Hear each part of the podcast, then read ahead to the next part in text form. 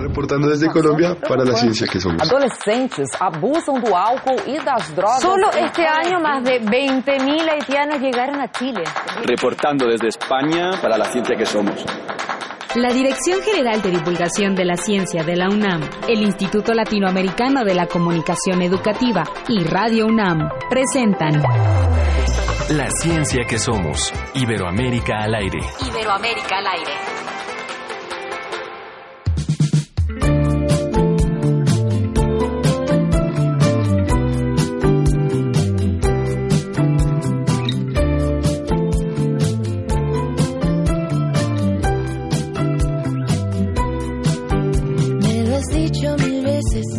Clavado en mi mente. Decidiste partir por razones urgentes. He intentado aceptarlo estos últimos meses, pero aquí estoy llorando y sigo sin entender cómo fue que se enfrió tu corazón. Nos fuimos disolviendo y no me di cuenta de nada. ¿Cómo fue y en qué momento se quebró? Mi querida Sofía Flores, ¿cómo fue que se fue enfriando tu corazón? Ay. no, este corazón, como dice Jaime Sabina, no, no es Jaime Sabina, ¿quién dice este corazón podrido de latir? No, no, pero no empecemos mal el viernes. no, está bien. Corazón. Ángel Figueroa con esta canción Corazón Ardiente de Daniel Espala, cantante, compositora e instrumentista argentina. De golpe y sin avisar, no me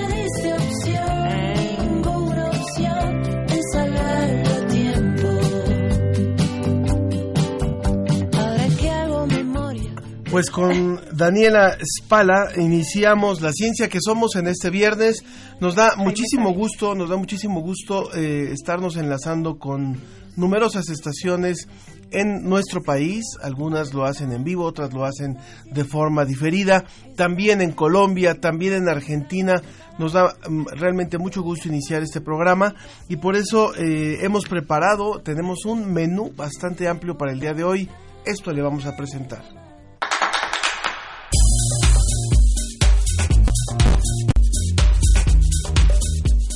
Como cada semana, el reporte semanal de la agencia DICIT de España nos, habla, nos hablará sobre Eduard Punset, quien lamentablemente falleció hace unos días y él fue un di- destacado divulgador eh, que se preguntaba qué es la muerte, qué se muere, cuándo te mueres y hablaba también mucho del cerebro.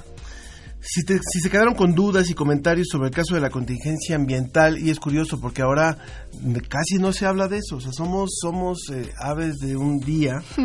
Eh, vamos a hablar sobre este tema más a profundidad. Hicimos un reportaje sobre eh, algunas medidas importantes porque había incluso inconformidad por parte de la gente sobre las propuestas que aquí se planteaban.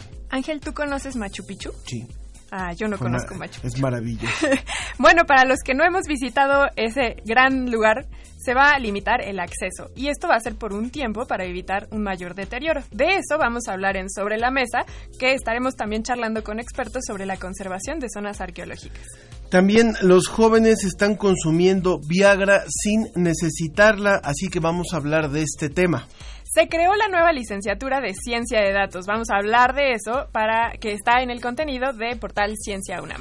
De manera que lo invitamos a que participe con nosotros, le vamos a recordar nuestras vías de contacto y le vamos a decir que también tenemos unos ejemplares de la revista Como ves del mes de mayo. Ya platicamos en- aquí sobre esa revista que en esta ocasión habla de la edición genética en humanos, que es la gran controversia. También eh, habla un poco sobre el eclipse de Eddington, que en pocos días se va a cumplir el centenario de que se hizo esta observación. Entonces los invitamos a que participen con nosotros, dado que en el tema de la mesa hablaremos de zonas arqueológicas.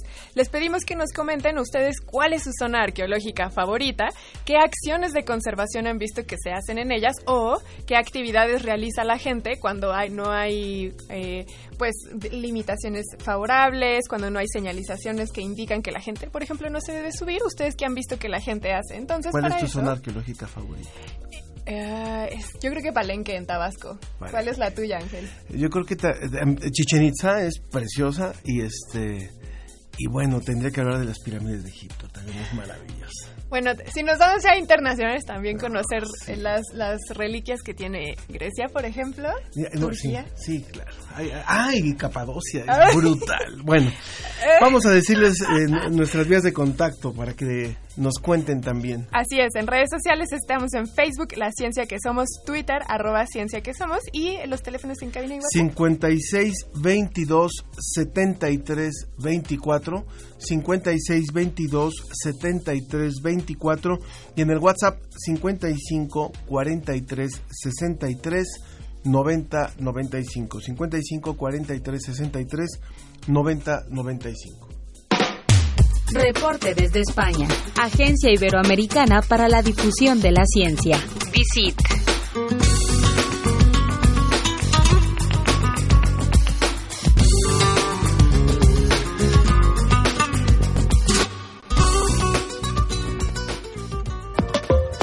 Hay vida antes de la muerte. Y la gente no se había enterado de eso. Y es muy importante. Palidece la importancia de saber si hay vida después de la muerte. Estamos escuchando la voz de Eduardo Punset, que durante muchos años eh, tuvo un programa llamado Redes en la televisión española, creo que pasaba por, por radio y televisión española, y también fue ministro allá en España, y nos enlazamos con José Pichel de la agencia DICIT para que nos cuente también un poquito cómo ha impactado en el mundo de la comunicación de la ciencia la muerte de Eduardo Punset, cómo ha impactado allá en España. ¿Cómo estás, José? Hola Ángel, ¿qué tal? Muy buenos días para vosotros. Muy buenos días. Bueno, pues eh, realmente pues ha tenido un impacto muy importante en los medios de comunicación la muerte de Eduard Punset porque aquí era el gran icono de la divulgación científica, sobre todo eh, a raíz de ese programa que comentas, del programa en redes que, que en su momento eh, marcó un hito, un antes y un después porque fue el primer gran programa de divulgación científica que pudimos ver aquí en España, eh, bueno, pues realizado eh, desde España y hablando eh, con, con, los grandes científicos eh, de todo el mundo. Eduard Punset eh, se desplazaba a los laboratorios, eh, a, a, los eh, lugares en los que eh, estaban los grandes científicos del mundo y nos los metía en nuestra casa y, y hacía preguntas interesantísimas.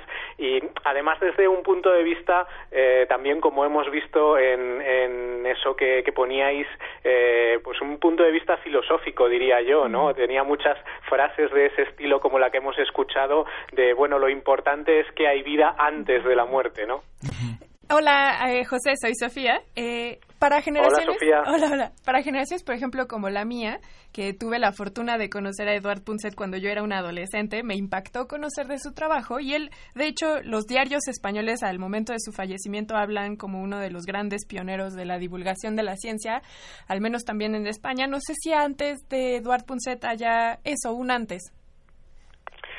Sí, bueno, desde luego que hay que hay un antes y que ha habido eh, muchos divulgadores científicos antes que él. Lo que pasa es que creo que se convirtió en un icono. El hecho de tener un programa en televisión eh, que se convirtió en una referencia y él mismo con un estilo muy muy personal, eh, muy particular, pues para el gran público la ciencia en este país era Eduard Punset, era como digo ya un icono, eh, era una referencia, a pesar de que él mismo, eh, curiosamente, de formación no era científico, él era economista, jurista y eh, llegó a ser político también. En el año 1980 fue nombrado ministro y en principio no tenía nada que ver con, con la ciencia. Sin embargo, años después reaparece su figura pública convertido en un apasionado de la ciencia y en un divulgador científico de, de, primera magnitud, ¿no? Él eh, descubrió el mundo de la ciencia, le apasionó, lo quiso contar y eso creo que ha influido muchísimo en, en el, la gente que, que, ha venido después, en la divulgación científica que hay ahora en este país por parte eh, de los propios científicos y también en los que nos dedicamos a comunicar la ciencia. Creo que su influencia ha sido importantísima y sobre todo creo que marcó un estilo propio, eh, un estilo muy personal que eh, impactó muchísimo en la gente. Entonces, para la gente de la calle, aunque no tenga eh, ni idea de ciencia ni le interese demasiado la divulgación científica, sí que es eh, la gran figura representativa de, este mundo. ¿no? Sería muy importante para los, los jóvenes que nos escuchan jóvenes de la edad de, de Sofía o más chicos, que le echen una buscadita en YouTube a los programas de Eduard Punset. Tiene libros también, incluso sobre muchos temas y sobre la comunicación de la ciencia. Y la verdad es que vale, vale la pena. Un hombre que lamentamos que haya muerto, no era, no era tan mayor, tenía 82 años. En una ocasión intentamos, estuvimos a punto de entrevistarlo cuando vino a México y no, no se pudo concretar por su agenda, pero bueno, este, nos queda un legado en video, la verdad, y en libros y sobre todo también pues en, esta forma de, de, asimilar la ciencia para alguien que no era eh, no provenía de una carrera científica. ¿Qué más nos tienes preparado para este para este viernes, mi querido José? Pues eh, tenemos en, en Dicit.com eh, una noticia que tiene un titular así eh, de estos que me gustan a mí, muy, muy impactante y que nos remite a otros mundos de, del conocimiento y de la cultura, ¿no? ¿Sí? El titular es Un Jurassic Park de proteínas. Bueno, sabemos todos eh, que Jurassic Park eh, fue esa película de dinosaurios que eh, tanto impacto causó eh, su primera versión y, también las posteriores. Eh, tanto nos, nos sigue gustando también a los que eh, amamos la ciencia. Y en este caso, bueno, pues hablamos de un Jurassic Park de proteínas. ¿Por qué? Pues porque científicos de Argentina, del CONICET, no es que hayan resucitado dinosaurios como hacía la película, pero sí que eh, han resucitado de alguna manera proteínas, eh, en concreto una enzima que ya no existe. Lo que han hecho es sintetizar una enzima que han averiguado, se supone que existía hace tres millones de años en, en nuestro mundo, en nuestro planeta. ¿Y cómo han averiguado eso? Bueno, analizando las relaciones que hay entre distintas eh, proteínas gracias a la bioinformática y también eh, con esa capacidad que tenemos actualmente en los laboratorios de poder sintetizar moléculas, pues han llegado a recrear esa proteína que sería como un ancestro de las actuales.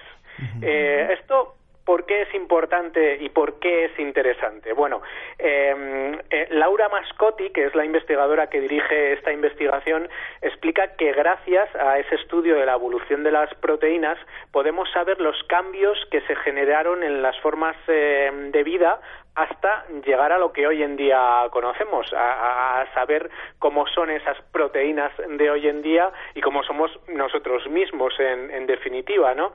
Entonces, ese hecho de que puedan surgir nuevas funciones de las proteínas y que las proteínas también vayan evolucionando es muy importante para conocer la vida y, por, y poder eh, bueno pues enfrentarnos también a, eh, a, los conocimientos médicos a las enfermedades y a todo el mundo eh, que implica la, la biología. Desde luego es un trabajo muy interesante y me parece realmente curioso el hecho de que podamos conseguir hoy en día eso sintetizar una, una enzima, en este caso una proteína que pertenece al pasado, que es eh, de un mundo que ya no existe, en este caso de hace tres millones de años. A mí lo que me gusta también de esta investigación de la que nos hablas, José, es que parece que es el punto medio entre dos investigaciones recientes que se anunciaron. Una que describieron una nueva especie de homínino a partir de puras proteínas, o sea, del estudio de puras proteínas, y de otro estudio que también recientemente se publicó, que es la descripción de un roedor al que pudieron describir el color de su pelaje. Entonces me parece que es esta conversión entre estas dos eh, investigaciones novedosas de la que tú nos hablas y está increíble que los investigadores están buscando nuevas estrategias para describir el pasado de los organismos. Desde luego que sí. Eh, lo, que tú estás comentando en este caso ya sería formas de vida, eh, bueno, pues más grandes, ¿no? Eh, por así decirlo. pero el hecho de que en, en, cosas tan pequeñas como las proteínas, pero tan importantes para la vida, seamos también capaces de rastrear cómo ha sido esa evolución y, en definitiva, saber de dónde procede lo que existe hoy en día en el mundo, pues eh, me parece un trabajo fantástico por una parte, pero es que nos puede ayudar también eh, en muchas cosas, como digo, en muchas cosas que tienen que ver con eh, la biología y también con la medicina. Quién sabe, bueno, pues a dónde nos pueden llevar estos descubrimientos, esta, este rastrear de dónde vienen las proteínas actuales y si eso puede tener alguna influencia en estudios de salud y en estudios, eh, bueno, pues de todo tipo que eh, de los cuales nos podemos beneficiar. Pues José, muchísimas gracias por, por estas dos informaciones y como siempre gracias a DICIT por esta colaboración. Un abrazo grande, un abrazo, un abrazo grande hasta allá, hasta Salamanca. Muchísimas gracias Ángel y Sofía y nada, hablamos el próximo viernes. Buen fin de semana para todos. Un abrazo grande también. Nos vamos a ir escuchando a Eduard Punset, justamente eh, quien conducía este programa Redes. Una de las grandes revoluciones es la del aprendizaje social y emocional que llaman. Cómo aprender a gestionar, no apartar o a destruir, sino a gestionar las emociones básicas y universales con las que uno viene al mundo.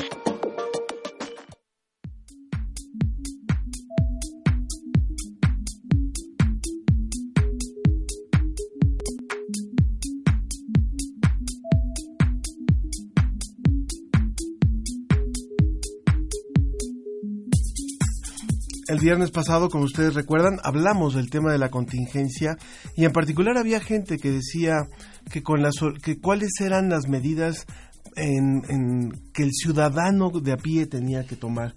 Y, eh, por más que lo preguntamos a los investigadores, nos decían algunos de ellos, bueno, parece que son eh, medidas mayúsculas las que hay que tomar, ¿no? No, no es que todo vaya a depender del ciudadano de a pie, de manera que en este en esta semana nos dimos a la tarea de buscar algunas opiniones eh, que profundizaran en esta inquietud que hubo en algunos radioescuchas y esta es una investigación realizada por el equipo de producción en la voz de eh, Janet, Silva.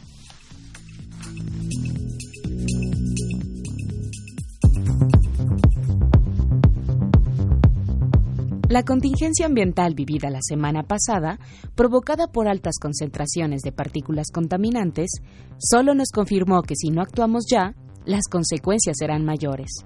Según información del Sistema de Monitoreo Atmosférico de la Ciudad de México, el contaminante principal son las partículas suspendidas PM2.5. Es por eso que se recomendó a la población en general evitar hacer actividades al aire libre. Pero además de estas partículas, ¿qué otras fuentes contaminantes provocan la mala calidad del aire? En entrevista para la ciencia que somos, la doctora Beatriz Silva, profesora del posgrado de Energía y Medio Ambiente de la Universidad Autónoma Metropolitana, nos comenta.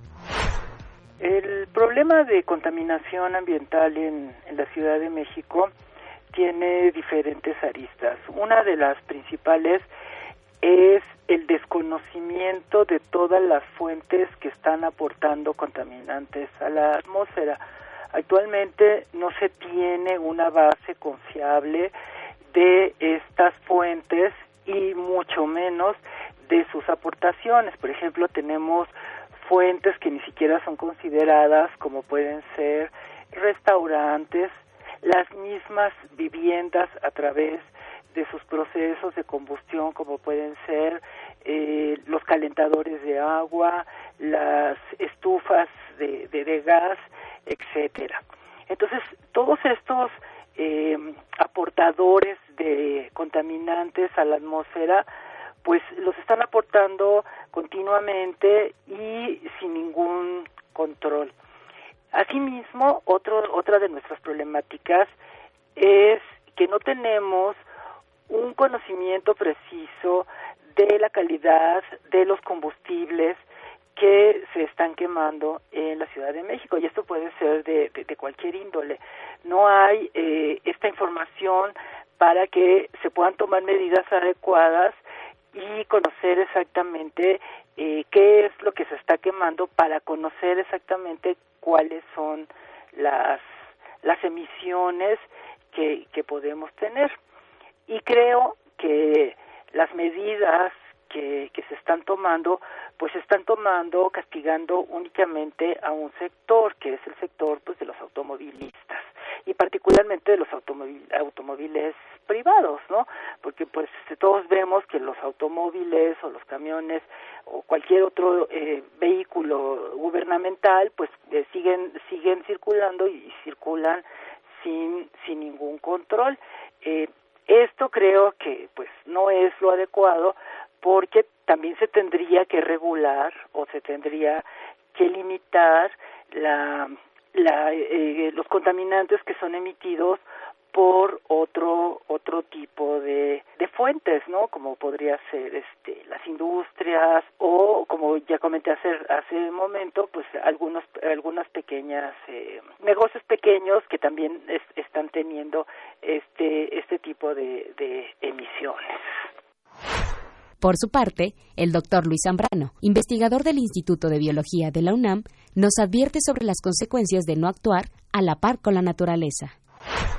Bueno, mire, la problemática ambiental a nivel mundial está requiriendo de estrategias muy nuevas y osadas en todos los países. Hay dos factores que están modificando nuestra relación con la naturaleza. Una es el cambio climático y la otra es la destrucción de la biodiversidad. Esta interacción que tenemos normalmente las sociedades con la naturaleza es la que luego nos ha brindado servicios ecosistémicos que hemos venido obteniendo gratis por parte de la naturaleza prácticamente desde la revolución industrial y ahora, en las últimas décadas, es la que nos está pagando, cobrando factura. La naturaleza nos está cobrando factura. ¿Qué es lo que necesitamos hacer ahora? Yo creo que uno de los factores fundamentales de este nuevo gobierno es buscar formas muy imaginativas y gran y con una gran visión sobre una nueva relación con la naturaleza. Eh, esto no lo estamos viendo a nivel federal y en, las ciudades, en particular en la Ciudad de México, estamos viendo muy pocas cosas. Este, por ejemplo, en este momento es considerando lo que hemos vivido en los últimos años y particularmente en los últimos días, con respecto en la Ciudad de México, con respecto a las inundaciones en los últimos años, con los días de contingencia en los últimos años y en los últimos días, es el momento en el que la ciudad debe de decir, ahora tenemos un parteaguas de cambio de desarrollo en términos de movilidad, en términos de zonificación, en términos de reparación de zonas verdes. ¿Por qué? Porque lo que necesitamos ver en el, en el futuro cercano justamente son dos cosas que tenemos que comenzar a hacer. Una son las medidas de mitigación y las medidas de adaptación con respecto al cambio climático. Las medidas de mitigación son aquellas que debemos de comenzar a hacer para reducir nuestros contaminantes hacia, la, hacia el ambiente que están generando el cambio climático. Y las medidas de adaptación son todos aquellos planes de corto, mediano y largo plazo que van a hacer que suframos menos los eventos extremos. Y los eventos extremos realmente en este momento son tanto las inundaciones como los planes, como los días de contingencia en la Ciudad de México. Parece que la Ciudad de México de repente tiene estas este, grandes ideas, como por ejemplo ahora que están buscando este, sembrar una cantidad importante de árboles sin hablar mucho de cuáles árboles, en dónde, cómo y por qué. Y parece más bien una respuesta a los días de contingencia, más que a un plan planteado desde hace mucho tiempo pensando justamente en las medidas de mitigación y en las medidas de adaptación que tendrían que hacerse. Estas medidas, por cierto, deben de ser de largo plazo, deben de ser transeccionales y deben de ser en todo el Valle de México, lo cual incluye justamente el Estado de México, el Estado de Hidalgo y el Estado este, de Morelos. Por el contrario, lo que estamos viendo son acciones aisladas y de respuestas a bote pronto, lo cual me sugiere que vamos a seguir teniendo eventos extremos como inundaciones y falta de agua y, va, y vamos a seguir teniendo días de contingencias en los próximos años. No estoy viendo un plan real de largo plazo y pensado, o por lo menos una visión de decir, vamos a sentarnos a pensar esto y en seis meses sacamos un plan de largo plazo. Por el contrario, nada más estoy viendo justamente proyectos aislados. A nivel federal es todavía peor por lo que estamos viendo a nivel federal, estamos viendo la visión tradicional sobre el desarrollo y es clarísimo que los proyectos icónicos del gobierno federal como la refinería en dos bocas, como el tren Maya, como el aeropuerto, sin pensarlo pronto, sino sacarlo lo antes posible. E incluso proyectos como estos de Sembrando Vida, que es sembrar árboles frutales, lo cual no necesariamente es bueno para la ecología del lugar donde se están tratando de hacer. Me sugieren que más bien están en una visión en donde no consideran ni el cambio climático ni la pérdida de biodiversidad como uno de los factores que va a ser determinante en las próximas décadas para el bienestar del ser humano. El doctor Zambrano es contundente con lo que puede venir en un futuro muy cercano. Ok, ahora tiene que haber una visión sistémica en el parte de todo o cualquier gobierno, independientemente de su ideología. Esta visión sistémica tiene que romper con la visión actual de desarrollo en donde nos servimos de la naturaleza y nos servimos de los servicios ecosistémicos. Y tenemos que empezar a pensar que el ser humano es parte de la naturaleza. Si seguimos a como vamos, es, es como hemos llegado a donde estamos. Esto es en un momento en el que puede haber grandes migraciones de sitios vulnerables, grandes guerras por variables que antes no teníamos problemas, como por ejemplo la falta de agua o por alimento mismo. Entonces, es posible que nos vayamos a enfrentar en las próximas dos o tres décadas con problemas gravísimos dentro de, de la humanidad en diferentes secciones. Y si no actuamos ahorita, los problemas van a ser mucho mayores. ¿Qué actividades o estrategias se pueden desarrollar para cuidar el ambiente y prevenir problemas ambientales como son las contingencias? El doctor Jorge Enrique Linares, director de la Facultad de Filosofía y Letras de la UNAM y con un máster en gestión ambiental de la Universidad Internacional de Andalucía, España, nos habla de las medidas que gobierno y sociedad debemos tomar. Bueno, eh, eh, yo creo que en general eh, las, las medidas que son necesarias para, para evitar más contingencias y para eh, ir mejorando paulatinamente la calidad del aire en la Ciudad de México tienen que ser decididas desde la desde la autoridad de la Ciudad de México con los datos y los y los razonamientos científicos que ya se conocen y que han sido propuestos desde hace mucho tiempo.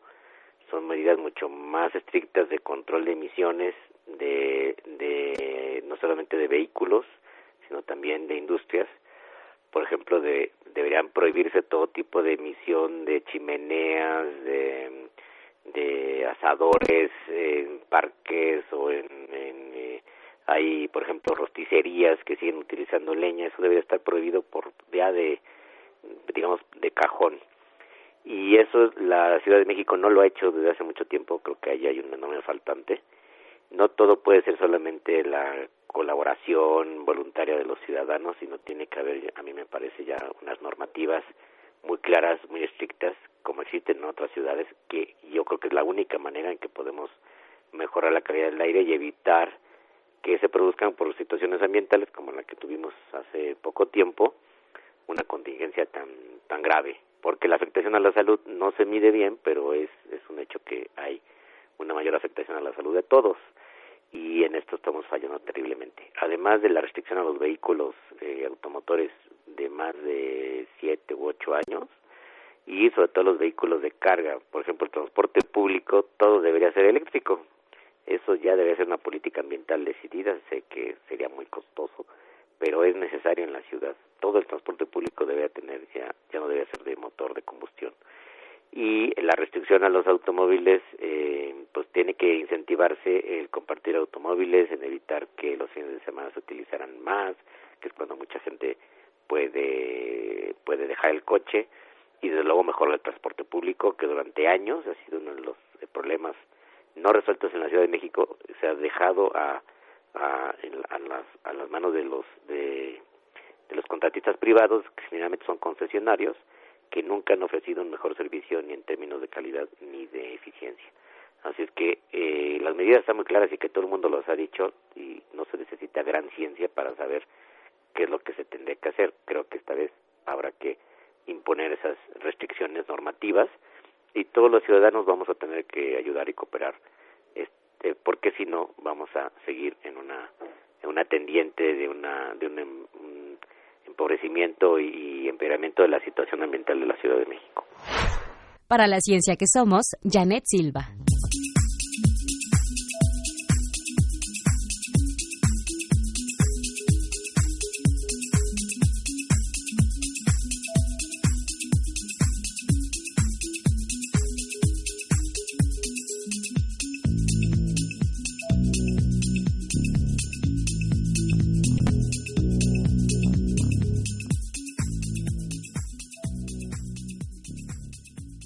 La ciencia que somos. Iberoamérica al aire. Un om de saludo. Dejen que el universo fluya. Ahora entren a descargacultura.unam.mx y busquen Concierto para violonchelo de Haydn. Se colocan sus audífonos mientras hacemos la rutina de yoga. Revoluciona el acto de escuchar. Disfruta en línea o descarga gratis. Descargacultura.unam va conmigo.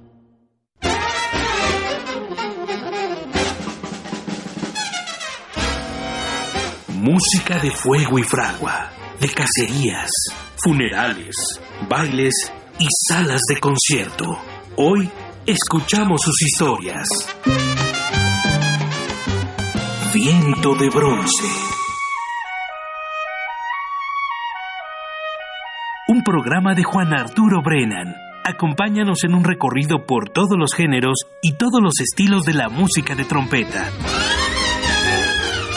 De lunes a viernes a las 6.40 de la mañana o escucha la repetición a las 3 de la tarde. 96.1 de FM. Radio UNAM. Experiencia sonora.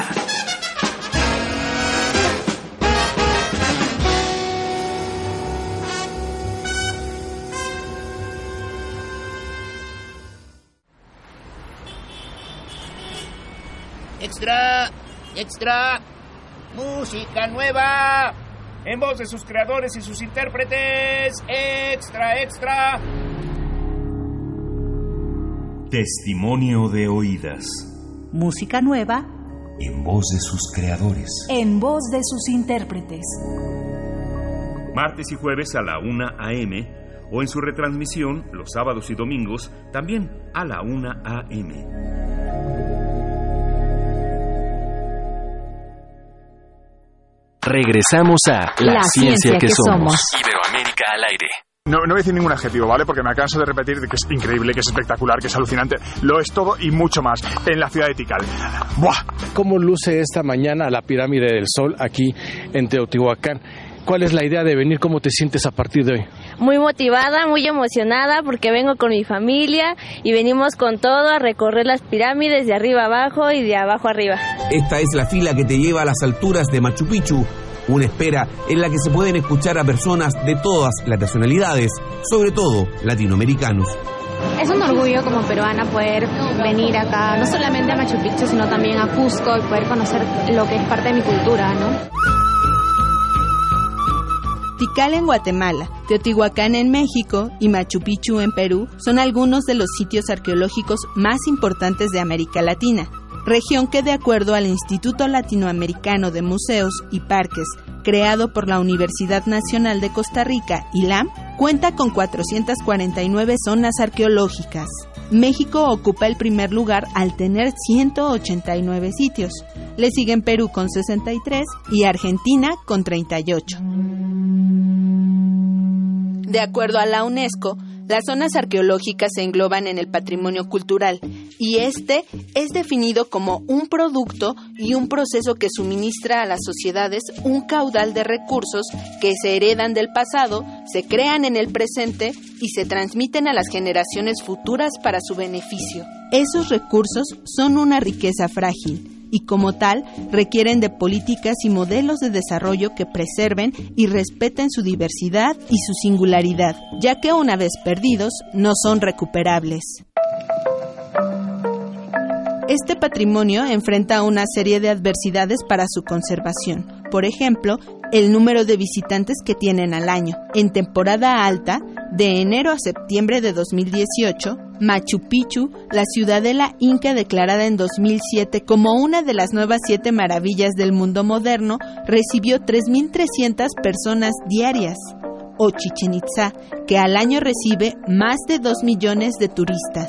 El cambio climático siembra un panorama de oscuridad sobre el Parque Arqueológico Nacional de Machu Picchu en Perú.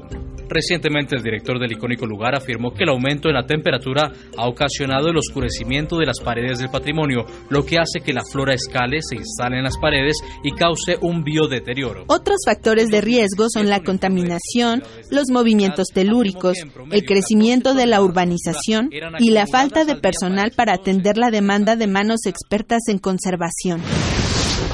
sin olvidar el cambio climático. Por ejemplo, en 2010, Humberto Bravo Álvarez, jefe de la sección de contaminación ambiental del Centro de Ciencias de la Atmósfera de la UNAM en México, analizó el efecto de la lluvia sobre la zona arqueológica de El Tajín en Veracruz. Descubrió que la lluvia ácida genera un leve pero constante desgaste de los jeroglíficos y de no tomarse medidas, en 100 años podrían desaparecer.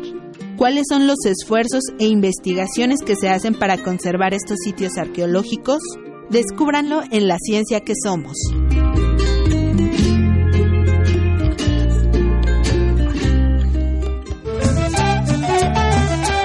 Sobre la mesa.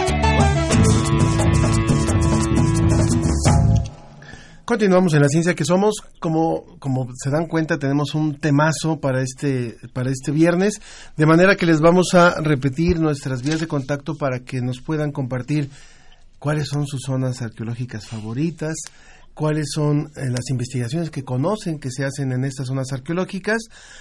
y recuerden también que tenemos 10 ejemplares de la revista Como ves del mes de mayo que aborda esta temática sobre eh, la edición genética en humanos. Nuestro teléfono en cabina 56 22 73 24 56 22 73 24 en el WhatsApp 55 43 63 90 95 55 43 63 90 95 Y en redes sociales, Facebook La Ciencia que Somos, Twitter arroba Ciencia que Somos. Antes de presentar a nuestras invitadas e invitado, eh, solamente aprovecho para decirles que sí, me equivoqué. Joaquín Sabina era el cantante al que yo me, me, me refería al inicio del programa y Palenque es verdad, está en Chiapas, no en Tabasco. Ahora sí, pasemos a lo que nos incumbe. Tenemos a nuestras invitadas aquí presenciales. Está la doctora Yareli Haidar Benavides, investigadora del Instituto de Investigaciones Estéticas de la UNAM. Muchas gracias, doctora. Hola, buenos días. También está con nosotros la maestra Cristina Ruiz Martín, quien pertenece a la Coordinación Nacional de Conservación del Patrimonio Cultural de Lina. Muchas gracias. Hola, buenos días. Y vía remota también tenemos invitados. En, en, Guatemala está la doctora Bárbara Arroyo. Ella es arqueóloga, coordinadora del proyecto de investigación de la investigación arqueológica de las perdón de la zona arqueológica de Caminaliuyú ¿Es correcto? Caminal Juyú. Caminal Juyú, en la, en la Dirección General de Patrimonio Cultural en Guatemala. Bienvenida. Buenos días, gracias. Muy buenos días. Y en, en Perú nos enlazamos también con el arqueólogo José Bastante, él es director del Parque Arqueológico de Machu Picchu. Bienvenido, eh, y ha sido fue director de investigaciones de ese parque. ¿Cómo está? Buenos días, arqueólogo.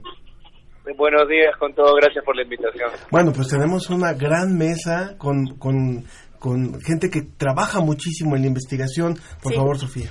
Yo antes, eh, nos parece muy obvio, crecimos todos yendo a zonas, bueno, los que hemos tenido la fortuna de ir a zonas arqueológicas, crecimos con esta idea de que se tiene que conservar el patrimonio cultural que nos dejaron nuestros ancestros. Pero la pregunta, y bueno, ahora con las guerras también que hemos visto, se destruyen también estos patrimonios. Y ahora con Notre Dame, que se destruyó el techo, y eso, todas estas historias y sucesos me hace preguntar, ¿por qué conservamos lo que han dejado nuestras civilizaciones ancestrales? ¿Cuál es la razón que nos motiva a conservar? ¿Quién quiere contestar? ¿Quién dice yo? Maestra Cristina. Bueno, pues básicamente porque somos lo que somos gracias a lo que ellos fueron en su momento, ¿no? Es como hace ratito platicábamos, son como los bisabuelos, los tatarabuelos del pueblo, en este, en este caso particular de México. Entonces, si nosotros conocemos a través de sus vestigios, sobre todo en culturas que ya no están vivas eh, como fueron en ese momento, gracias a la investigación que podemos hacer eh, a partir del patrimonio, podemos comprender mejor cómo vivieron, en qué pensaban, en qué creían, ¿no? cuál es cuál era su vida al día a día, ¿no? Entonces, eso nos permite entender, digo, como decía al principio, quiénes somos, son nuestros orígenes, ¿no? Como mexicanos. Ese sería como el, lo, ideal en, muchos casos, pero yo preguntaría si en el caso de Guatemala, en el caso de Perú eh, o en el caso mexicano, realmente el grueso de la población entiende que estas zonas, que estas zonas arqueológicas son parte de su historia. qué nos dirían? Esta es Bárbara hablando. Bárbara, por favor. Eh, en, el, en el caso de Guatemala, yo diría que el problema que tenemos es la vinculación con los programas educativos a nivel primario. escuela primaria. No reciben los alumnos la información necesaria para comprender la relevancia de por qué existen los sitios arqueológicos, por qué los conservamos, por qué los estudiamos. Y entonces creo que el caso es muy distinto con, con México, no sé cómo es con Perú, porque México tiene un programa espectacular en cuanto al tema educativo. De, en los últimos años, puntualmente, la investigación en el sitio Caminal Juyú ha involucrado un fuerte componente educativo donde escuelas primarias públicas visitan al sitio y realizamos una serie de talleres para sensibilizar, educar y promover la importancia de Caminal Juyú y su conservación. ¿Qué, qué tendría que decir eh, arqueólogo José Bastante sobre el tema de Perú? Sí, para el caso del Perú lo que tenemos es una política de Estado para educar, sobre todo en los primeros años del colegio y de la infancia, respecto al, al, a la importancia del patrimonio, no solo material, sino también inmaterial y natural. Eh, estas manifestaciones realmente hablan por sí mismas. Es importante saber quiénes somos, quiénes fuimos y quiénes seremos eh, el patrimonio y la difusión del patrimonio ayuda a reforzar la identidad de los pueblos y, y, mejora la calidad de vida también de todos. Para el caso de Machu Picchu, tenemos un área dentro del parque arqueológico que es un área de identidad y difusión.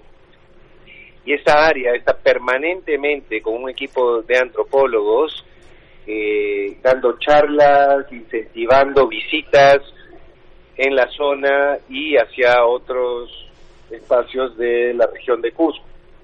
Entonces, el trabajo, a veces nos faltan manos, pero se viene haciendo. Es la niñez la que tiene que entender la importancia del patrimonio, porque en algunos casos ya cuando una persona es adulta, ya deja un poco de lado el interés por estas cosas.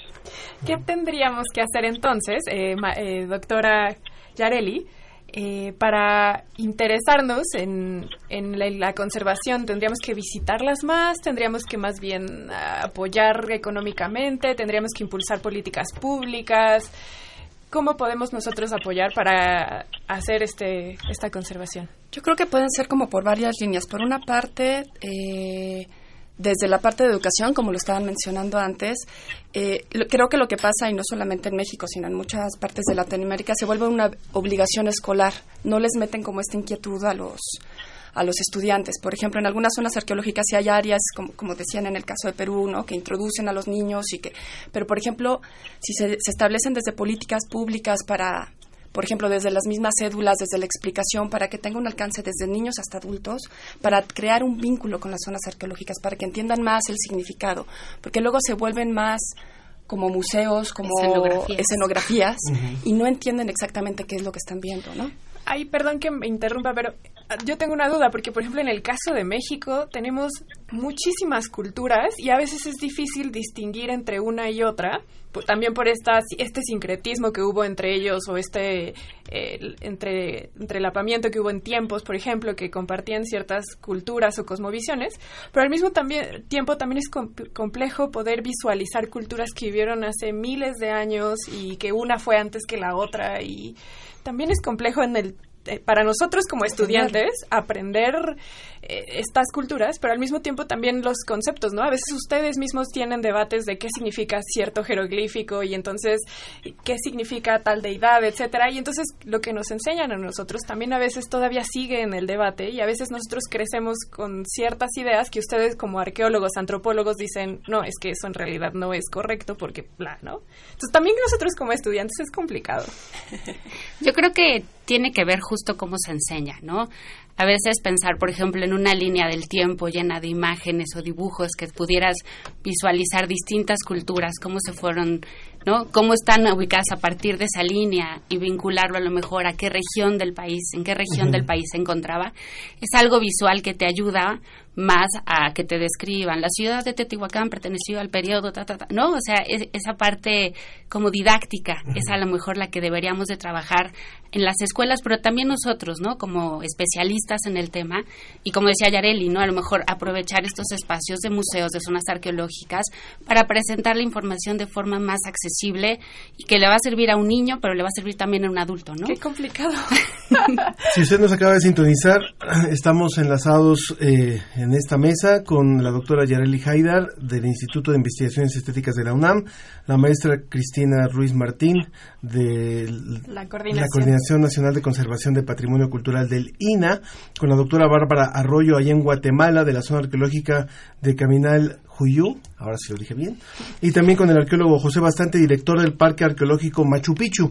Y retomando lo que decía justamente eh, José Bastante, que era cómo eh, la importancia de, de- de- de esta educación o de este conocimiento de las zonas arqueológicas con respecto a la identidad.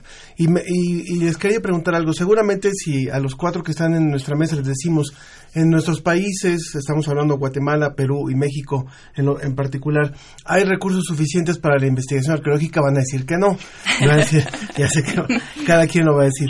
¿Verdad? Eh, también por allá en la vía telefónica dijeron que no.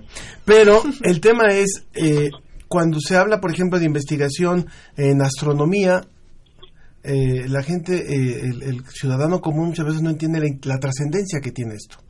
Y, y tal vez eh, pasaría algo similar cuando se trata de estudiar lo que son nuestros nuestra historia a partir de estos monumentos y hay gente que pretende ser muy pragmática y dice mejor en lugar de estar estudiando los restos antiguos tendrían que estar estudiando eh, cómo dar de comer a la gente ¿no? Es, eh, cuando se habla de recursos para la investigación científica yo quisiera que profundizáramos, profundizáramos un poquito en el valor que tiene esto para la identidad de los pueblos. No es, no son piedras, no son, este, no es una curiosidad turística.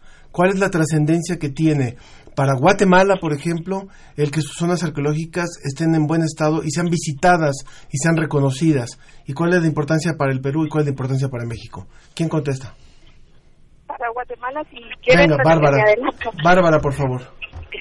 Em, en realidad, el conocer las zonas arqueológicas fomenta el tema de identidad. Somos un país con 22 grupos étnicos diversos que cada, cada uno representa una tradición especial y particular. Los sitios arqueológicos de alguna manera reflejan eso también. Los sitios de Altiplano contrastan con los sitios de Tierras Bajas Mayas del Petén, en que usan materiales distintos, etcétera, y demuestran esa diversidad que hubo en el pasado y que hoy todavía la tenemos. Entonces, de alguna manera, los, los sitios antiguos, los sitios arqueológicos, reflejan esta diversidad y que a la larga se convierte en una manera de educar al público no especializado sobre la tradición que traemos desde tiempos muy antiguos. Entonces, eso es muy, muy importante. Además, el- los conocimientos ancestrales que hoy mismo se reflejan en grupos indígenas contemporáneos tienen sus raíces en estos eh, sitios arqueológicos, si se quiere, y los estudios de los arqueólogos. Sí. Y a través de ellos, entonces, se pueden comunicar al público general para educar y enseñar cómo los antiguos habitantes conocieron de astronomía, sabían de agricultura, sabían manejar ciertas plagas, etcétera, a través de, del conocimiento que los arqueólogos puedan ir descubriendo y analizando y presentando al público general. eh, arqueólogo. Pod- Podríamos pensar, por ejemplo, que, que en, en gobiernos que, que han sido de tendencia neoliberal, el promover el reconocimiento de la identidad es contraproducente para los pueblos o para los gobiernos. ¿Qué, qué diría también sobre el punto de la identidad? Eh, bueno, eh, obviamente que no. El- estamos en Bueno, hay bastantes similitudes entre Guatemala, México y Perú. Eh, somos cuna de civilización. Eh, eh, so- somos países pluriculturales, como, como mencionó la colega hace un momento.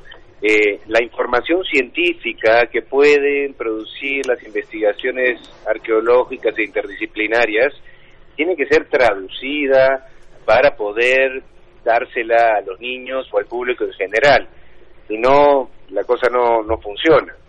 Eh, que las zonas arqueológicas sean conocidas, sean puestas en valor, va de la mano con la investigación, porque la investigación nos permite entender qué ocurrió ahí, qué productos se cultivaban, cómo vivía la gente. En muchos casos, el, el patrimonio inmaterial, las sabidurías ance- ancestrales, son herramientas que podemos emplear en la actualidad. Y la- las cuestiones de, manejo de espacios, naturaleza, todos estos saberes evidencian el, el elevado grado de desarrollo arquitectónico, agrícola eh, y de sabidurías que tuvieron nuestros antepasados y que tenemos que mantener y en algunos casos rescatar. Obviamente que las cosas mutan, no nada se mantiene estable, incluso las tradiciones cambian, pero es nuestro deber investigar, proteger y conservar el patrimonio para la sociedad actual y también valga la, la retórica para las generaciones futuras. Pasemos entonces, como ya lo comenzó a tocar el arqueólogo José Bastante, eh, a hablar sobre ya cuestiones más de conservación. Y en la cápsula de inicio escuchamos algunas causas que son las que eh, generan deterioro, como es el crecimiento de las plantas, eh, los temblores, la falta de personal, etcétera. Pero a mí hubo una cosa que me llamó mucho la atención, que fue el cambio climático. ¿Cómo el cambio climático está afectando o deteriorando a las zonas arqueológicas? Y no sé, eh, doctora Yareli, usted que maneja más el tema de la ciencia y la conservación. Y qué de los ma- materiales, de los materiales. que esa es su especialidad. El, el, el clima ha cambiado desde que, que- que existen las condiciones meteorológicas y bueno, las estábamos hablando de Egipto y cómo es que el cambio climático deteriora las zonas arqueológicas. Pues mira, sí, sí es muy grave y es muy notorio y se ha visto como en los últimos años. Depende de la región y del clima de... O sea, el problema es que los materiales están acostumbrados a una temperatura, a una humedad y a ciertas condiciones. Cuando se empiezan a someter a ciertos cambios, empieza a alterar este tipo de materiales. Entonces se rompe la estabilidad de los materiales. ¿Qué está pasando, por ejemplo, en el sureste de México, que debe pasar también en Guatemala y en Perú? Hay cierta humedad, ci- cierta temperatura y empieza a haber sequías. Entonces, al estar perdiendo hum- humedad, se empiezan a generar sales, las cuales se cristalizan y se empiezan a disgregar los materiales. Los contaminantes se empiezan a afectar mucho porque son depósitos, se empiezan a formar costras. Digo, depende mucho el tipo de materiales constitutivos los cuales estén en, eh, conformadas las zonas arqueológicas, ya sea haya una pintura mural, sea roca caliza o sea otro tipo de piedra, tienen un comportamiento este como reactivo, no sé cómo llamarlo. Entonces, si de- deja de llover cuando están acostumbrados a cierta humedad, o se mueren las eh, plantas, o empieza a llover más y se empiezan a crecer cierta flo- flora que no había antes, y entonces todo esto empieza a ser como un círculo que empieza a afectar tanto a los materiales como a los habitantes, como a todo. Lo mismo pasa Aunque también con la piedras. fauna, aunque sean piedras. Es como lo que le está pasando a- al Taj Mahal, ¿no? Exacto. Sí, que se está O sea, uno piensa que la piedra es lo más resistente del mundo y son de las cosas más frágiles y vulnerables, ¿no? Con esto, sobre todo, humedad y temperatura es lo que los afectan mucho. Porque incluso, también perdón que vuelva a interrumpir, pero eh, maestra Cristina, o sea, bueno, no sabemos, por ejemplo, en el caso de México qué pasó con los mayas, pero se cree que las condiciones climáticas fueron una de las razones que hicieron que se movieran.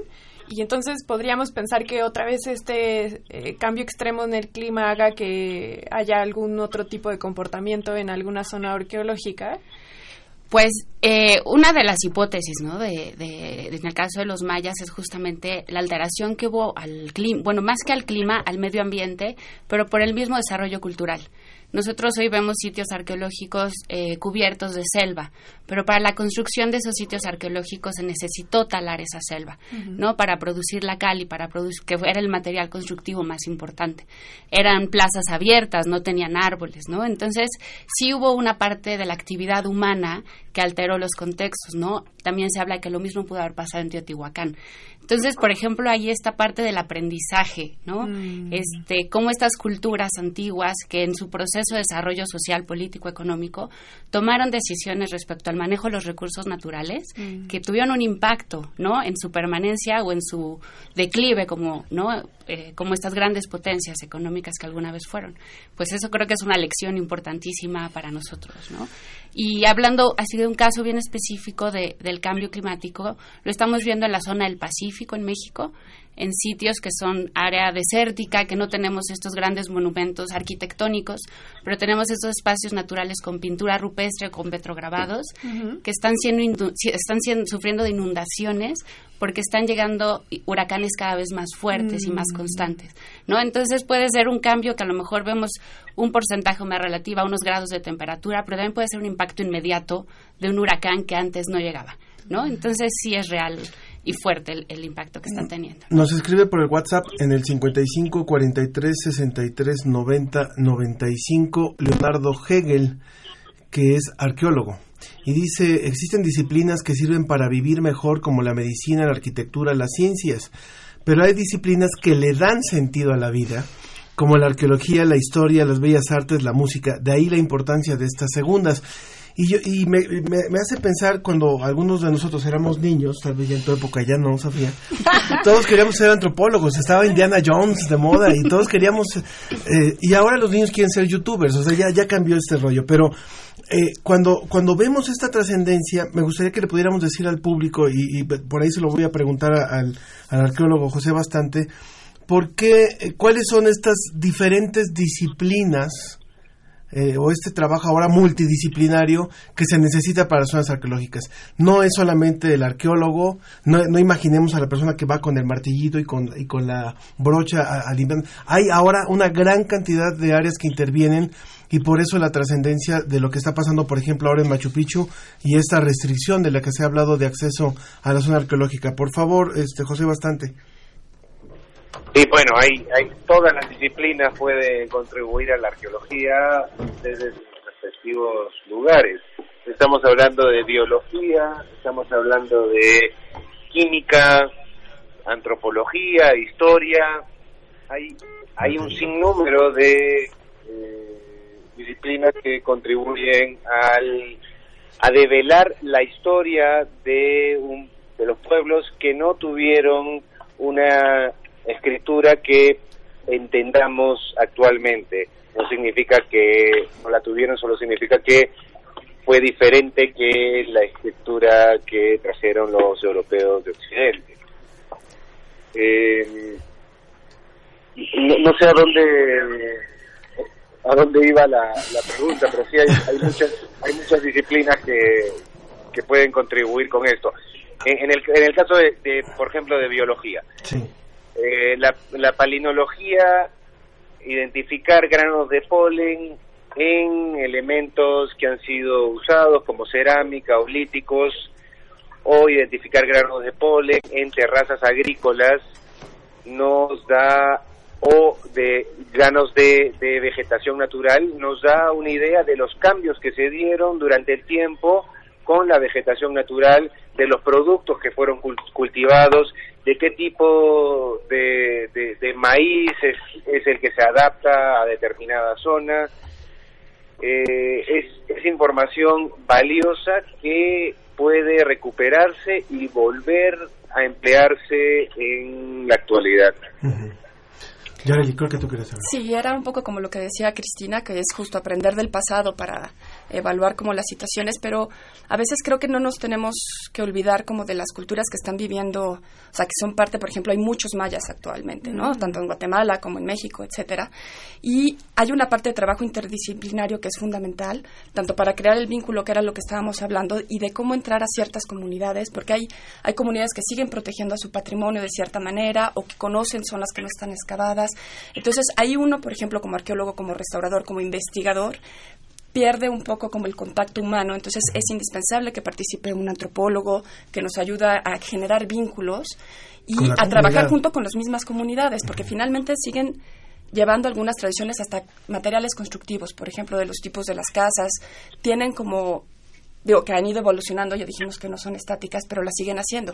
¿Qué pasa actualmente? Llegan gobiernos y les dicen que tienen que construir con materiales, cemento, techos de lámina porque están mejor, y no es cierto cuando las, las ellos conocen de materiales, ¿no? Entonces, Mm. es una parte de trabajo interdisciplinario tanto distintas profesiones como con la comunidad, que es fundamental porque de repente como investigadores llegamos y decimos, nosotros queremos saber todo del pasado de esta cultura de no sé qué y se nos olvida lo que está en el presente, ¿no? Que son como estos ¿Qué pasó más o menos? Sí. Sí, totalmente cierto lo que dice la colega. Y lo cierto es que 500 años de ocupación no pueden eliminar 5.000 años de civilización. Que me hace recordar lo que pasó hace unos meses con la explosión del volcán allá en Guatemala, que los más afectados eran personas que han vivido por allí, bueno, que sus ancestros han- estuvieron por ahí mucho tiempo, y que me hace pensar mucho también en qué acciones se tenían que haber tomado en cuenta para para la protección de estas poblaciones. No sé allí, doctora Bárbara Arroyo, cómo fue el acercamiento con los mayas que fueron afectados, etcétera.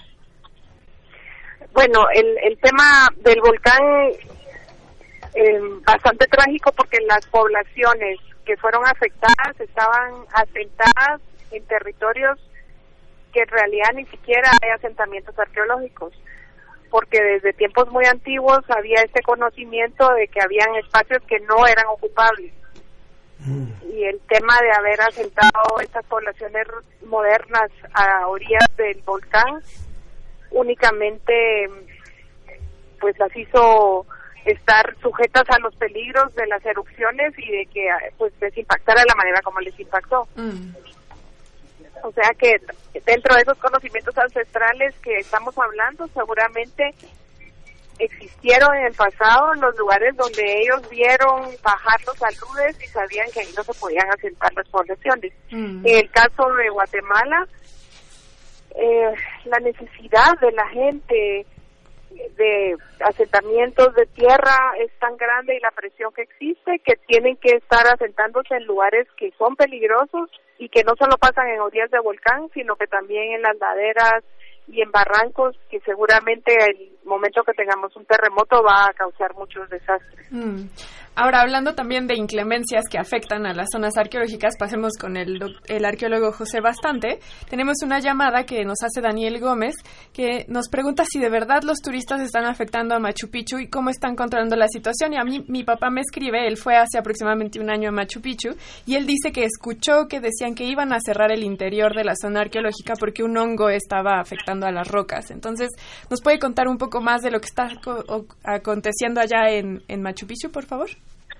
Ya, sí, bueno, e- e- e- eso último, lo del hongo que afecta a las rocas, es lo que aplicaba, explicaba la colega hace un rato y básicamente el cambio climático está generando una proliferación de estos líquenes y hongos que en algunos casos afectan al elemento lítico. Machu Picchu está construido básicamente de granito y se está controlando esto de manera puntual. Uno no puede retirar esta pátina del tiempo, esta capa de líquenes arbitrariamente porque eh, el espacio que deja un líquen puede ser colonizado por otro que realmente podría afectar a corto plazo al, al, elemento lítico, de que los líquenes se nutren de estos minerales que hay en la, en la piedra pero como le digo, eso lo venimos controlando ya desde hace varios años. Y con respecto a los espacios que se van a cerrar, eh, hace dos semanas se ha empezado a aplicar un, un- un- un- una nueva eh, idea que es algunos espacios dentro de la yacta que son los más vulnerables, el Templo del Sol, el templo, el- la pirámide de Intihuatana y el Templo del Cóndor, se abren solamente por tres horas al día. Esto no afecta el circuito, pero lo que sí genera es aliviar la presión sobre estos espacios.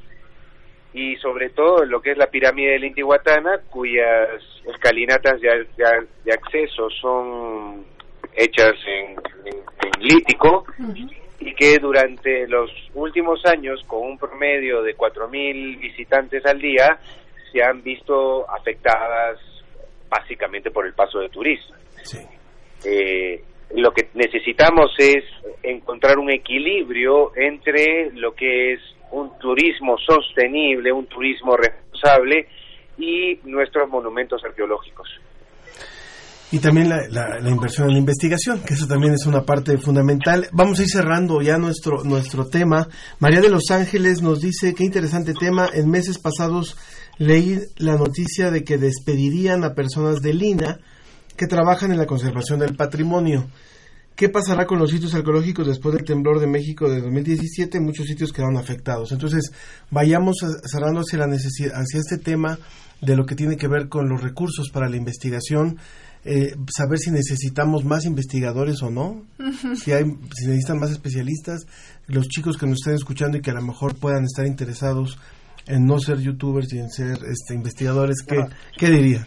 Bueno, pues yo quiero decir primero que eh, afortunadamente en México tenemos una profesión que es la conservación, que es una disciplina, ¿no? no, no en el caso de Yareli y mío, no somos arqueólogas, somos restauradoras, ¿no? Mm. Entonces, bueno, eso es un punto a favor de la conservación del patrimonio. Y otro punto a favor que tiene la conservación es el vínculo que tiene con otras disciplinas y con otras instituciones que justamente nos permiten desarrollar investigación. Recursos siempre vamos a querer, ¿no? Nunca va a ser suficiente, pero no nada más, o sea, eso a lo mejor más en el recurso económico, ¿no? Pero en el recurso humano humano creo que tenemos eh, pues un grupo de gente y de especialistas que pues con lo poquito a lo mejor de dinero que tenemos logramos hacer grandes cosas no el vínculo por ejemplo UNAM INA es fuertísimo no entonces este digo creo que es importante remarcar eso.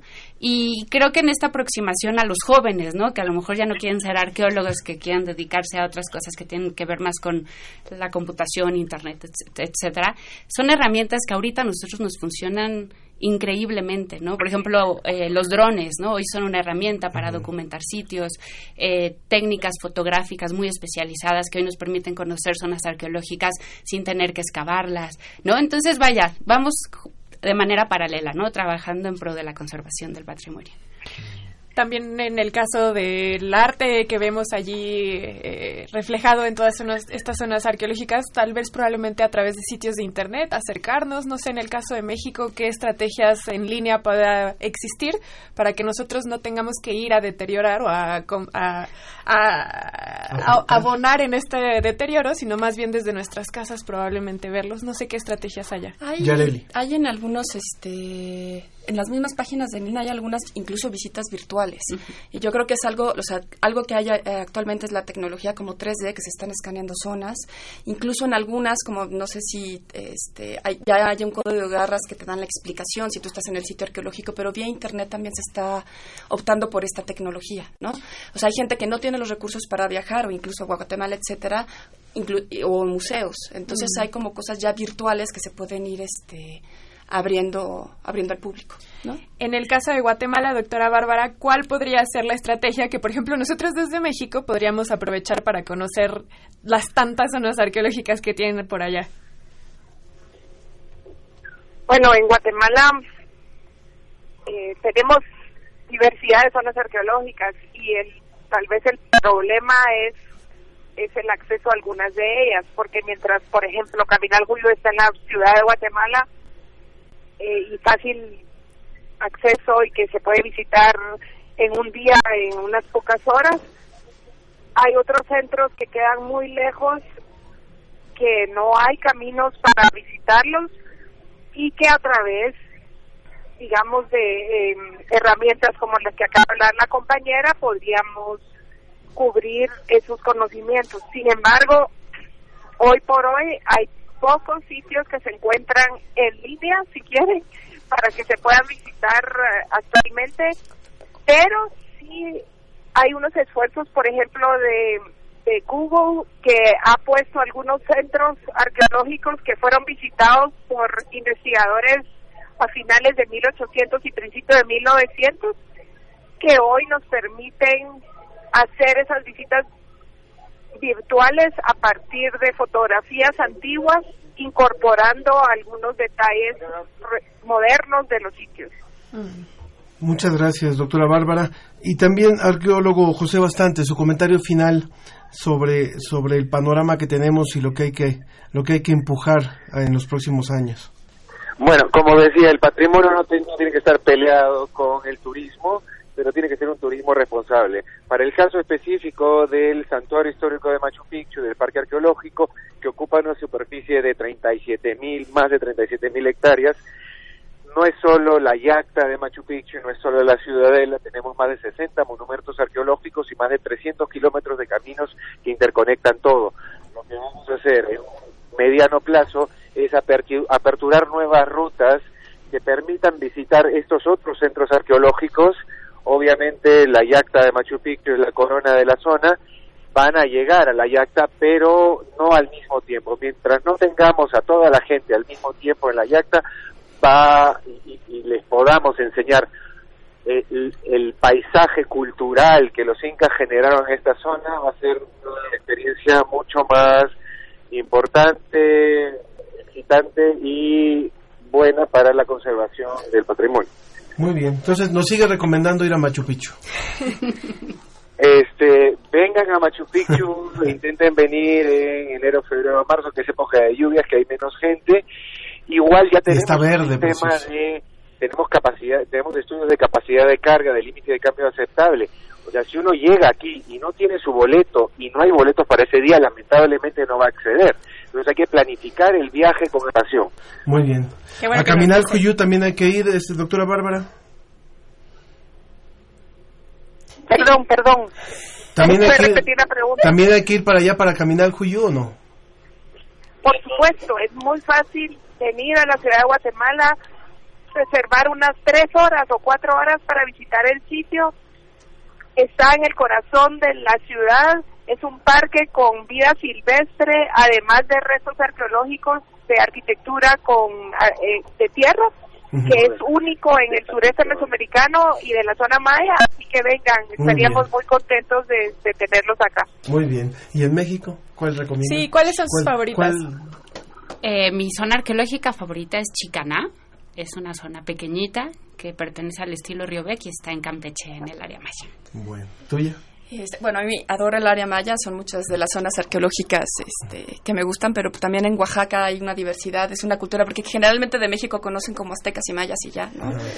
pero están los mixtecos, los zapotecos, o sea, como decían, ahí tenemos una diversidad de culturas y visitar Oaxaca también es una muy buena opción. Genial, pues no tenemos excusa para no salir de vacaciones ahora en verano. Les agradecemos a todos, a la doctora Yareli Haidar Benavides, investigadora del Instituto de Investigaciones Estéticas UNAM, muchas gracias. Gracias a ustedes. La maestra Cristina Ruiz Marín, de la Coordinación Nacional de Conservación del Patrimonio Cultural de Lina, gracias. Gracias.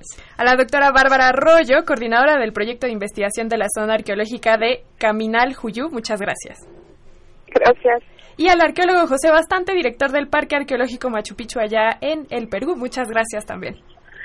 Gracias y bienvenido cuando quieran. Muchas gracias. Y bueno, eh, vamos a ir con un poquito de música. Vamos a seguir escuchando a Daniela Spala.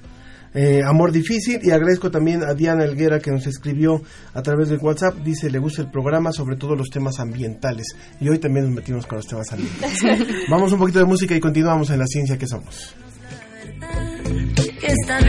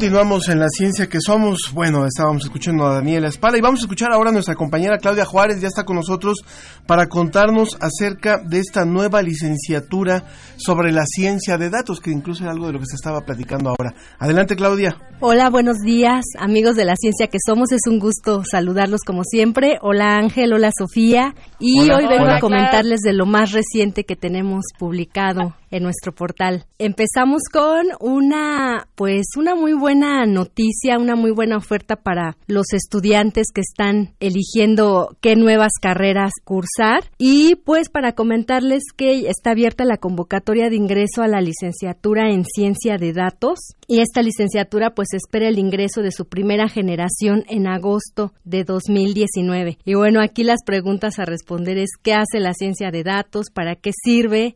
Cuál es el mercado laboral de esta disciplina. Y bueno, les voy a contar cómo comenzó la creación de esta licenciatura en la UNAM.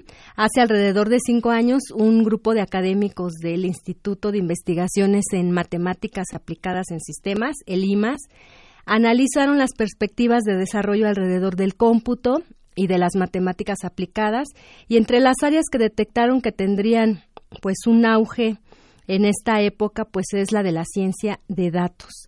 Empezaron a convocar también a académicos de, de otras instituciones, también de, de, la UNAM, quienes estaban pues realizando temas de interés alrededor de la ciencia de datos y se dieron a la tarea de estudiar profundamente esta disciplina y de ver cuál sería el mecanismo para formar profesionistas en el área. En este artículo que está a partir de hoy, lo pueden consultar en nuestro portal Ciencia UNAM, entrevistamos al doctor Héctor Benítez Pérez, él es director del Instituto de Investigaciones en Matemáticas Aplicadas y en Sistemas de la UNAM, y pues él nos cuenta ¿Para qué esta disciplina, no? Pues todos los días generamos datos. Estos datos pueden venir de distintas fuentes, de nuestro celular, de un hospital, a través de un expediente clínico. Los satélites también están generando datos, a través del correo electrónico, en las redes sociales. Cada día se generan millones, billones de datos. Y lo que nos explica el doctor Benítez es que el dato es algo que podemos ver como una unidad. Puede ser un carácter, una persona, una imagen, un texto, y a partir de esta unidad que es el dato, lo que hace el profesional dedicado a esta área, pues es analizarlo a través de mecanismos matemáticos. Eh, la ciencia de datos, pues es un área de estudio, digamos, relativamente nueva, aunque sus orígenes están mucho más atrás en la estadística y en la computación, y en los últimos años ha crecido también el campo que requiere profesionistas en esta área. Lo que nos dice el doctor Benítez es que es muy probable que en los próximos cinco años esta disciplina, la ciencia de datos, se consolide como una rama más de la economía. También para impulsar pues la creación de esta licenciatura en la UNAM, pues se revisó cuál sería el mercado el campo laboral para el futuro profesionista y lo que han detectado pues es que cada vez más empresas se dedican a analizar datos, a estudiarlos, a vender datos, incluso a visualizarlos, a comprar datos, o sea que es un mercado y pues de ahí el interés de preparar a profesionistas en esta área, claro, desde una visión pública con elementos que tiene pues esta comunidad académica universitaria.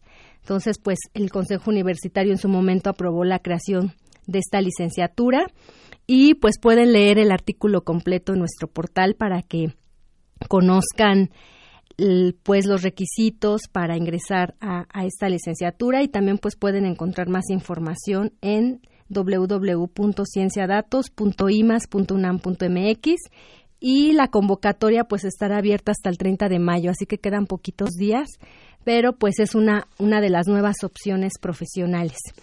Y ahora también les voy a platicar de un artículo que preparamos en el portal Ciencia UNAM sobre la minería un tema pues de interés nacional porque esta actividad pues ha formado parte de nuestra historia también pues de la economía de nuestro país. Esta actividad la minería pues tiene casi ya más de cinco siglos que empezó y hay pues muchos estudios no que hablan de la historia de esta actividad de su importancia económica del legado cultural que tiene y pues también de los conflictos ambientales y sociales que se han generado pues alrededor de esta actividad.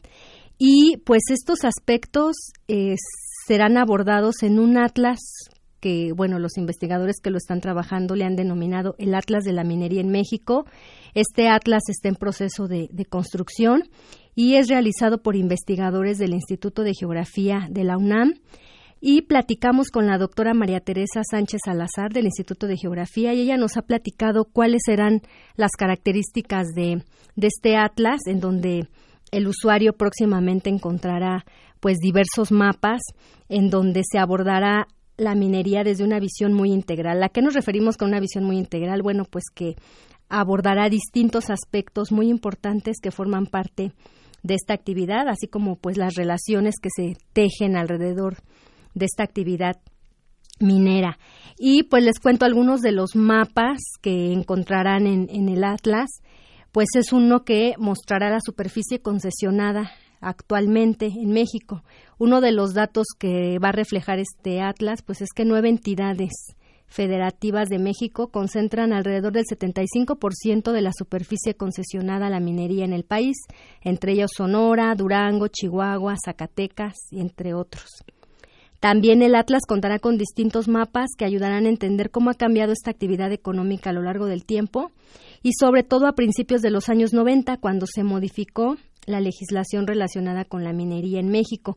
Y bueno, a partir de, esta, de estos cambios en la ley, pues la actividad ha tenido varios cambios y uno de, de los más importantes pues es que antes solo se otorgaban concesiones en terrenos continentales y ahora también se abre la posibilidad de tener concesiones en lecho marino o en áreas naturales protegidas.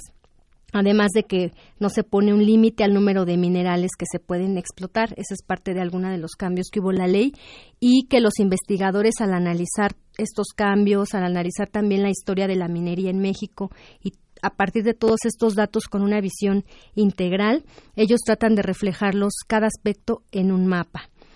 Otro de los mapas que, que encontraremos es cuánta superficie de áreas naturales protegidas está concesionada ya a la minería. Y algún dato que nos da la doctora Sánchez Salazar es que en 2016, de 181 áreas naturales, 57 tenían superficie concesionada a la minería. Y un ejemplo de esto es el Parque Nacional Rayón, en Michoacán, el cual está prácticamente 100% concesionado a la minería. Y pues bueno, hay mucho más. También hay un mapa que refleja conflictos sociales y ambientales sobre esta actividad. Entonces los invito a leer el artículo completo en www.ciencia.unam.mx. Los invitamos a visitar nuestro portal. Van a encontrar además de artículos, infografías, galerías fotográficas, videos, audios. Así que los invitamos a, a visitarnos. Muchas gracias. Un saludo al auditorio de la ciencia que somos. Gracias Ángel, gracias Sofía. Gracias, Claudia, muchas gracias. Bueno, rápidamente eh, nos volvió a escribir Leonardo Hegel, dice, pueden mandarle un saludo a mi hija Ana Regina Mercado, que los escucha en este momento. Tiene 11 años y le gusta el programa. Dice que las historias que cuentan en las zonas arqueológicas, que todas son diferentes y que son como libros, al, con libros al aire libre. Miren qué padre está esta, Mm, esta identificación de las zonas arqueológicas. Libros al aire libre. Bueno, rápidamente nos enlazamos ahora hasta Argentina, en donde está el doctor Walter Guerin. Es otro de los temas que le, que le, le propusimos al principio del programa para preguntarle por qué los jóvenes están usando Viagra. Y eso es lo que le preguntamos al doctor Guerin, que es psiquiatra y sexólogo, profesor de la Universidad Nacional de Ciencias Médicas de La Plata. Bienvenido a la ciencia que somos, doctor. Muchísimas Muchísimas gracias por la invitación. ¿Cuál, ¿Qué respuesta tiene que darnos al por qué los jóvenes, sin necesitarlo, están usando Viagra? Sí, sí, es un tema preocupante porque usan Viagra y a veces mezclado eh, con, alcohol u otras sustancias. Fundamentalmente es para desinhibirse, porque aparece en ellos el miedo anticipatorio, el miedo a fallar, el miedo a, a no complacer, a no rendir. y por supuesto todo eso impacta en su estima, en su valoración personal. Para no tener que pasar por esta situación, creen que el Viagra bueno, le va a mejorar su performance. Eh, y en realidad están usando un fármaco que no tendrían que usar porque tendrían que ellos, los varones jóvenes por sí solos, eh, desarrollar habilidades, habilidades de conquista, habilidades sexuales, habilidades también para eh, sostener su estima, eh, que muchas veces eh, está en baja, y por lo tanto todo esto lo lleva al recurso rápido de usar un fármaco o usar una sustancia para, eh, para tener ahí una presencia mucho más confiada y segura. Ese es fundamentalmente el, el tema, es el miedo a fallar. Doctor Walter Guedin, lo saluda Sofía Flores. Mi pregunta Hola, ser- Sofía. Hola, ¿qué tal? Mi pregunta sería, ¿qué complicaciones eh, fisiológicas o de su anatomía tendría el que tan jóvenes utilizaran este medicamento? Mira, fundamentalmente el Viagra es una medicación que explica al paciente.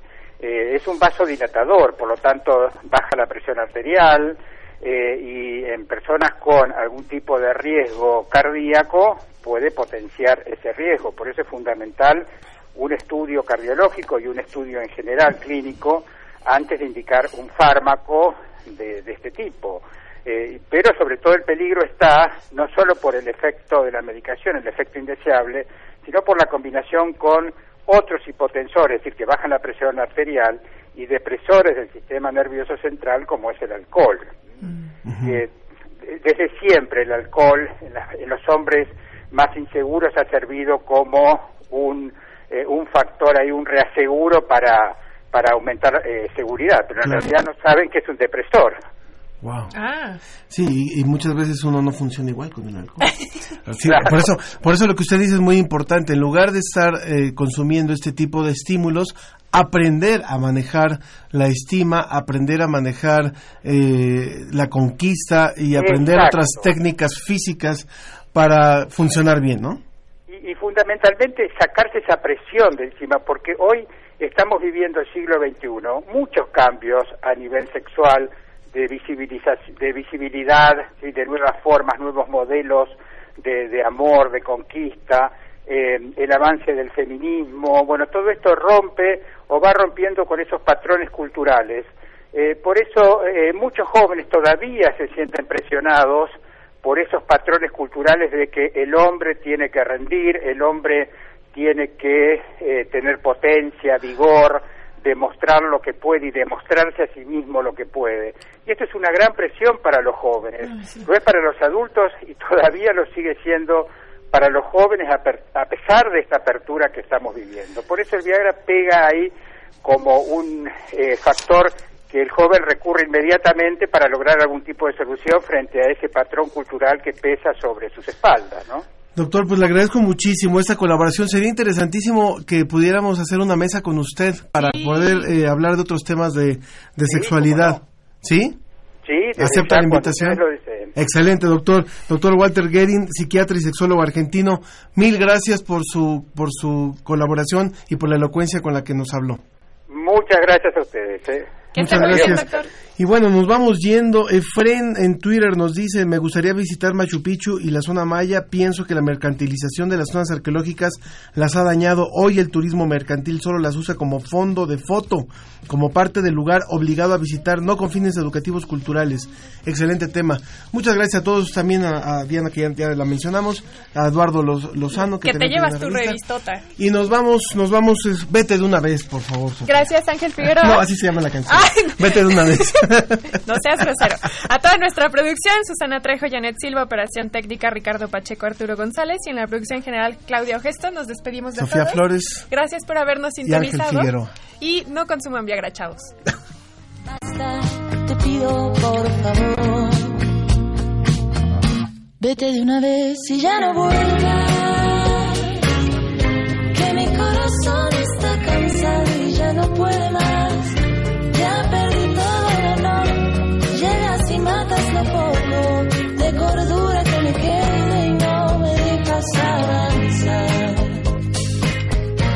De una vez que me haces daño.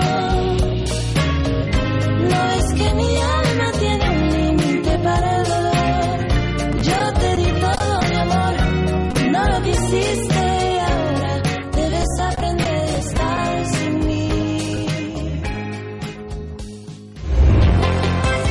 Agradecemos tu compañía. Nos escuchamos la próxima semana en punto de las diez y media de la mañana. La ciencia que somos. Iberoamérica al aire. Una producción de la Dirección General de Divulgación de la Ciencia de la UNAM, el Instituto Latinoamericano de la Comunicación Educativa y Radio UNAM.